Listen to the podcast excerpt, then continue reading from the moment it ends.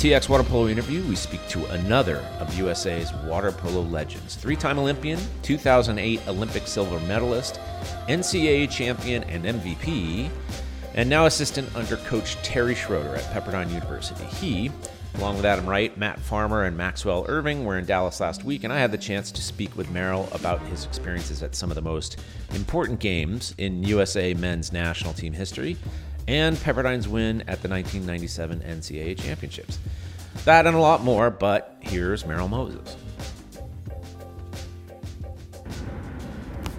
All right, I have to come to Dallas, Texas to meet a three time Olympian, a MVP of the NCAA uh, championship game, and an NCAA champion as well at Pepperdine University. It's Merrill Moses. Thanks for taking a couple moments to talk with us. Of course, thanks for having me. Yeah, so we're talking on behalf of TX Water Polo, which is the other site that's a sort of parallel to Total Water Polo, and it focuses on stuff that's going on in the state of Texas. You're in the state of Texas, obviously. Why? Yeah. What are you doing here? Uh, we are doing uh, an Azevedo water polo clinic, um, and Adam Wright and I are doing for the younger age group, 14 and under, that aren't in high school.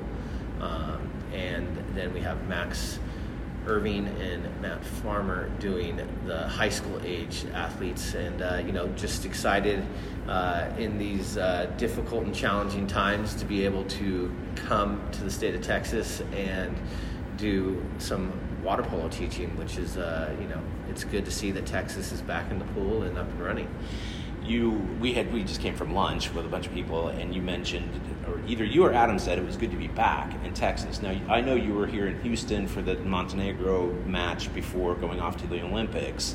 Have you what are the other occasions that you've been able to uh, i've been here uh, with nyac in austin oh yeah. uh, playing in tournaments and uh, i just uh, always loved the state of texas uh, great people um, and I think it's awesome that water polo is growing here, going to become a high school sport, and would love to see it, uh, you know, hopefully go into some colleges in the near future as well. So you do coach at an NCAA level.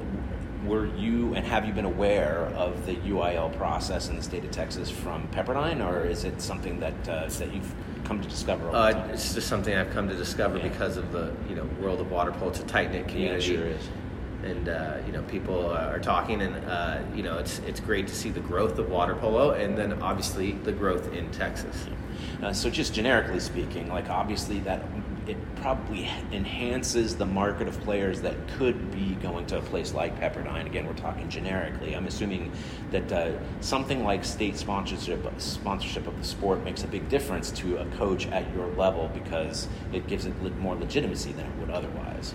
Um, I, I, don't think uh, college coaches are necessarily looking at that, but it's going to give uh, a bigger pool of athletes to play, and which will, you know, there's a trickle effect, obviously, which will uh, help the clubs uh, be more successful, which in turn will give more video opportunity and also more chances at the Junior Olympics, right. uh, which uh, a lot of college coaches are at recruiting as well. Okay.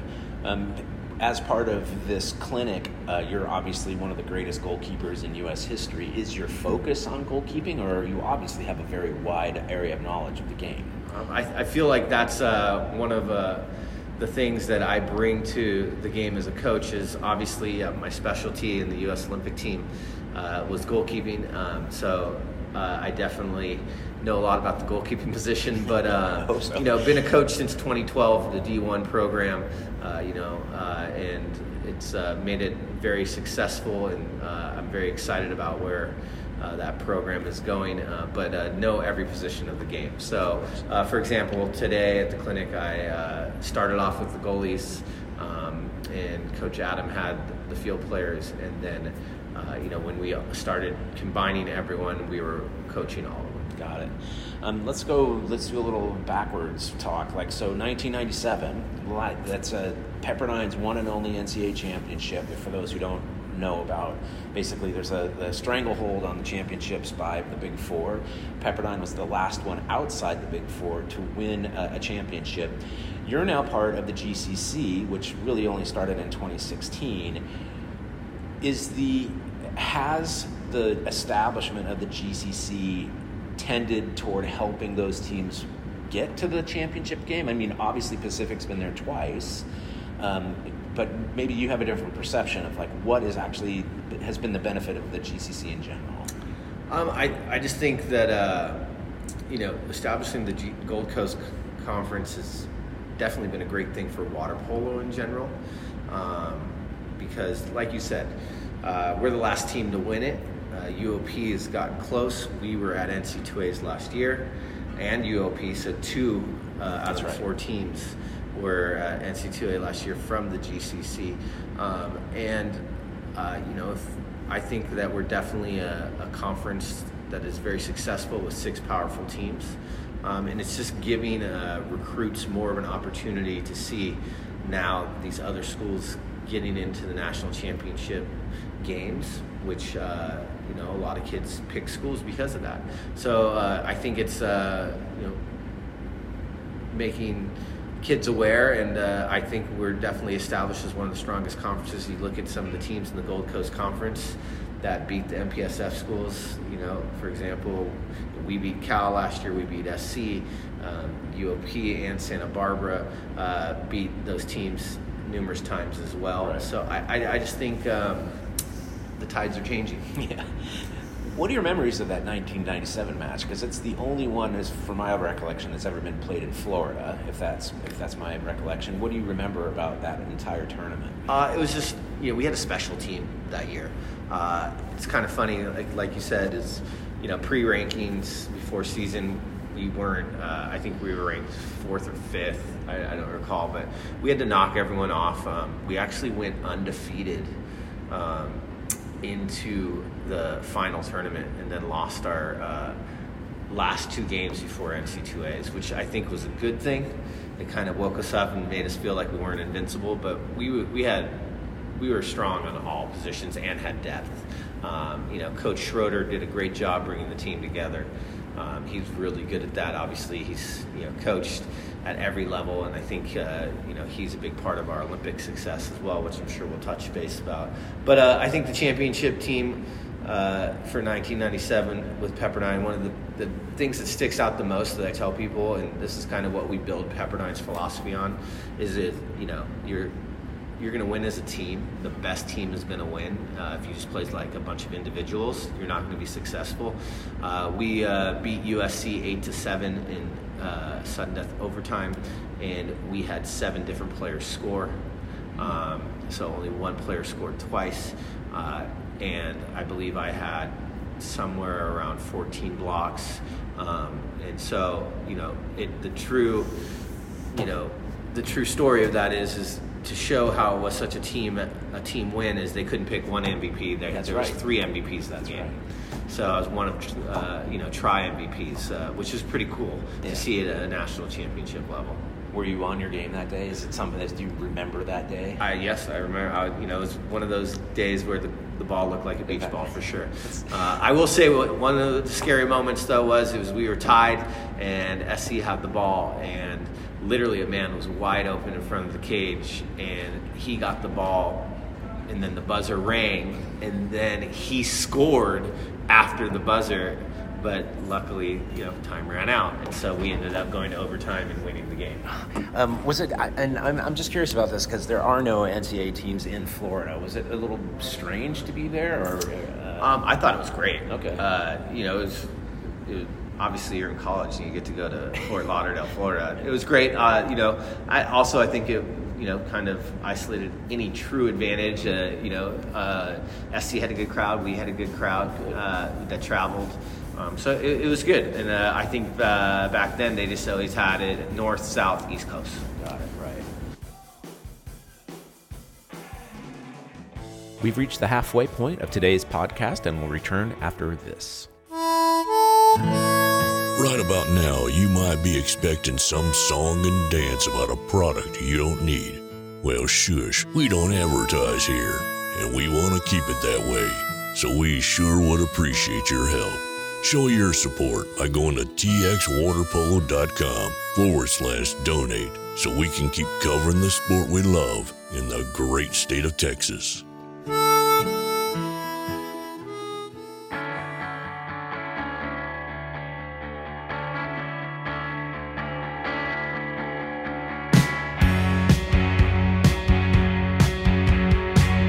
Hi, I'm U.S. Olympian Janai Kerr, and when I need to stay up to date with my water polo news in Texas, I listen to the TX Water Polo Podcast. Now, part two of today's show.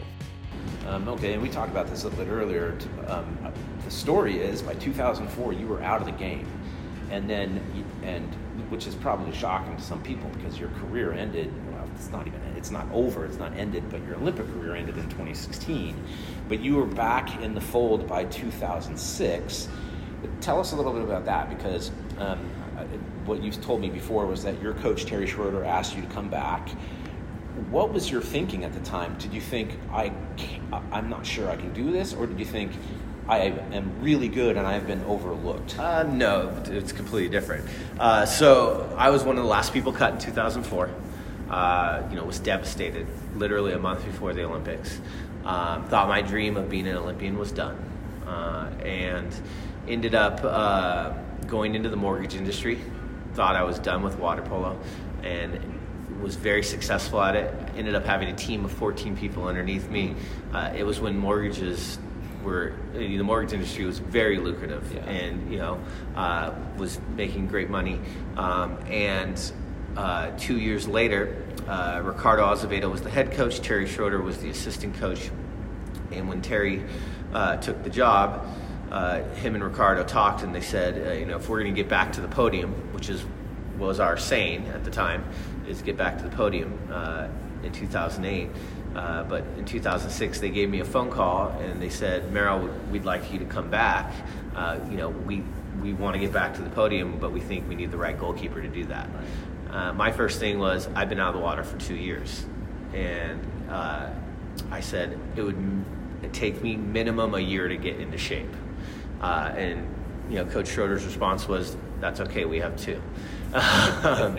And uh, you know, we talked. Uh, you know, he, he, was my college coach. Uh, I respect him. He's like a father figure to me. Um, and it was one of my goals is to represent my country and you know bring home a medal for Team USA. And so I, you know, after a good conversation, went into my boss's office and um, told him that I'm going to go back to Team USA. He thought I was a little crazy, but I was close with him, and at the time he's like, "Well, what are they paying you?" I'm like, "It's not a money thing. I make way more money here. It's not even close." Right. Uh, I said, "This has just been always a goal and dream of mine, and I have a chance to complete it, and I'm, going to go back." So I, you know, as I always tell people, I put the suit and tie back in the closet and grabbed the speedo out and got to work, and it took me a year. Yeah. Uh, to get back, it, and it was not a. It, it was pretty painful in the yeah. beginning, uh, you know, because you guys know how it feels. If you don't, if you're not in the water for two weeks, you know, it feels like oil. So two years was uh, brutal, but um, I got the chance, and nothing was handed to me by no means. Uh, there was great goalkeepers training, and I had to beat them out. And um, you know, uh, Brandon Brooks, great friend, and was my teammate at the time. Uh, me and him battled probably uh, up until three weeks before the Olympics to earn the starting position, right. and uh, I earned the starting spot for 2008 and accomplished one of my dreams. And then our story continued from there. Right. I, I, my uh, total water polo started in 2008 as a response to the, the games in in uh, Beijing, and I didn't have terribly uh, any terribly big expectations for the USA team. In fact, I'd sort of been out of the game for a while, so I wasn't really up to date about this. You went on one of the great runs in USA water polo history, um, and I, I spoke to one of your teammates earlier about the game against Serbia, which remains maybe my single favorite USA men's team game of all time.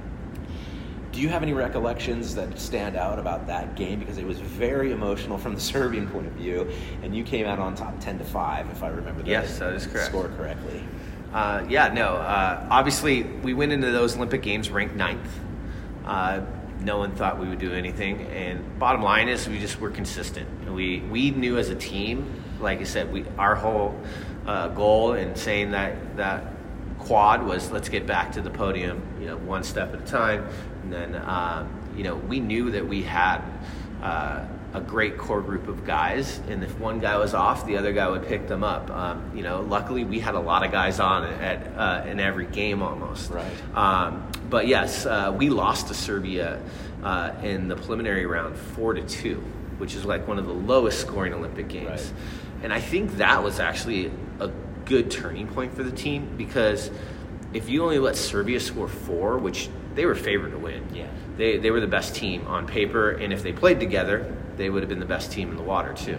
Um, but we had a great game plan. We held them four to two, and so I think that kind of catapulted us. Like, look, we just held that team to four goals. You know, if we keep doing our job on defense, goals are going to come.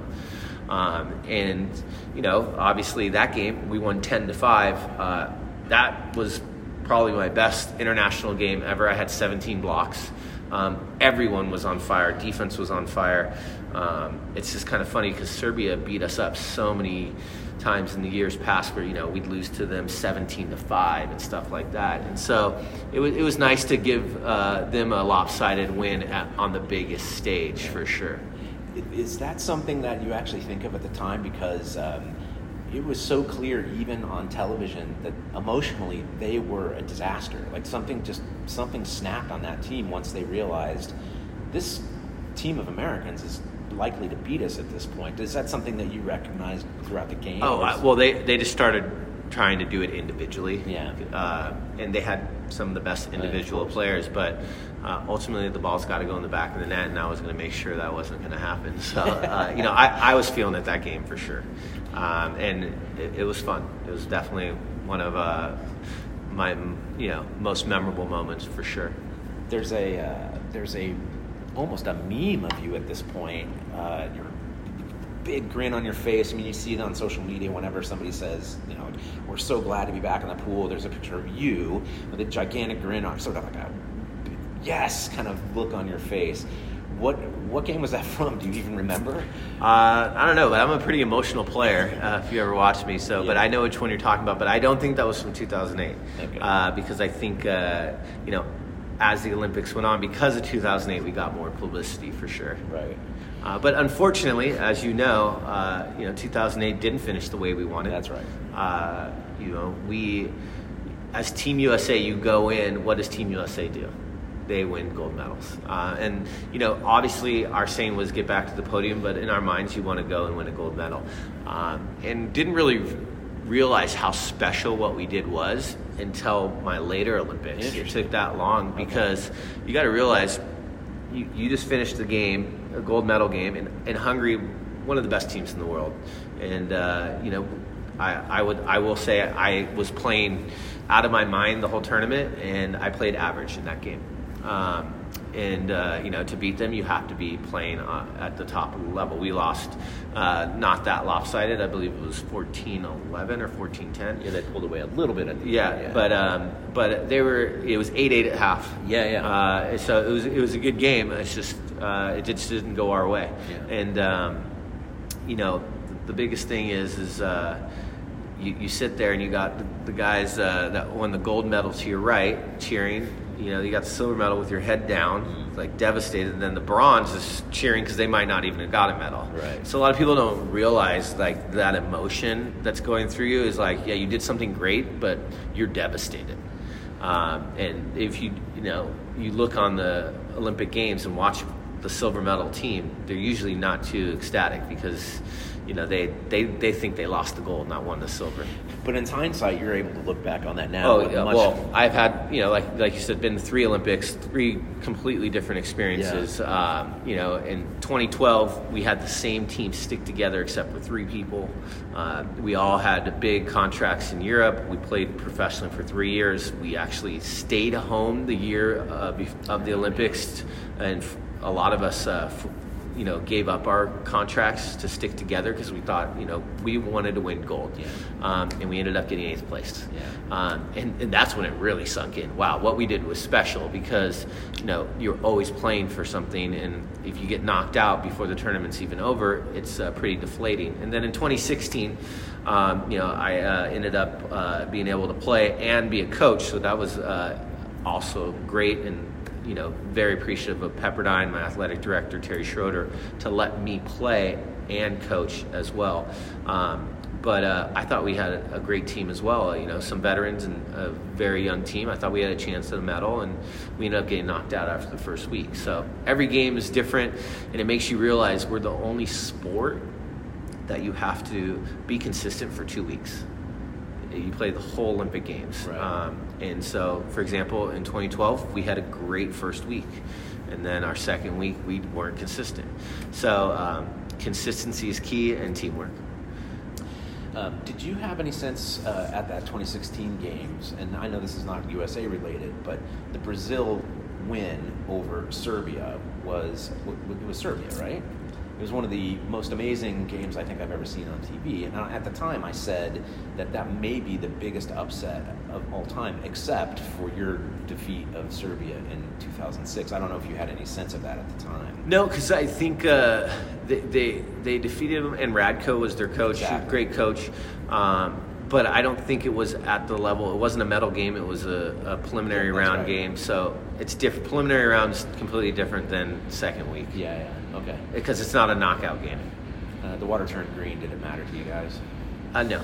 So it's, yeah, we, we're gonna play. It, when you, it's all obviously uh, some people might be a distraction, but it, it is what it is, and you gotta you know that's why we have sports psychologists and stuff. Is you, you just gotta you know, deal with the elements and continue. Okay. Uh, Merrill Moses, thank you very much for your time. Oh, thank you so much. My thanks to Pepperdine assistant coach Merrill Moses for talking with me in a cavernous conference room in a Dallas hotel. If you're not already a subscriber to our little show, well, you should be. You can find us on most of the big podcast distributors, and if all else fails, then just go to txwaterpolo.com. Thanks for listening, for your generous gifts, for telling friends and family about the TX Water Polo podcast, and until next week, so long from Austin. I could spend it on myself and